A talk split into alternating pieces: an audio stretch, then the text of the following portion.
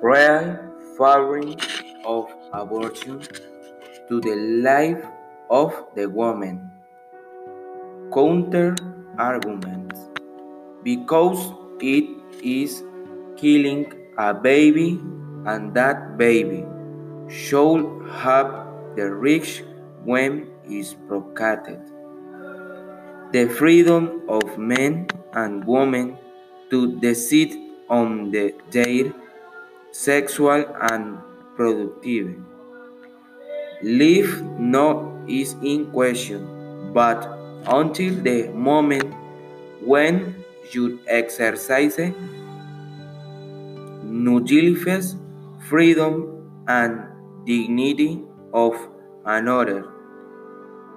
One of the maxims injustices that protect abortion holds in the world is demoted to a second category the existence of an individual of the human space for the mere fact that its survival depends on mother.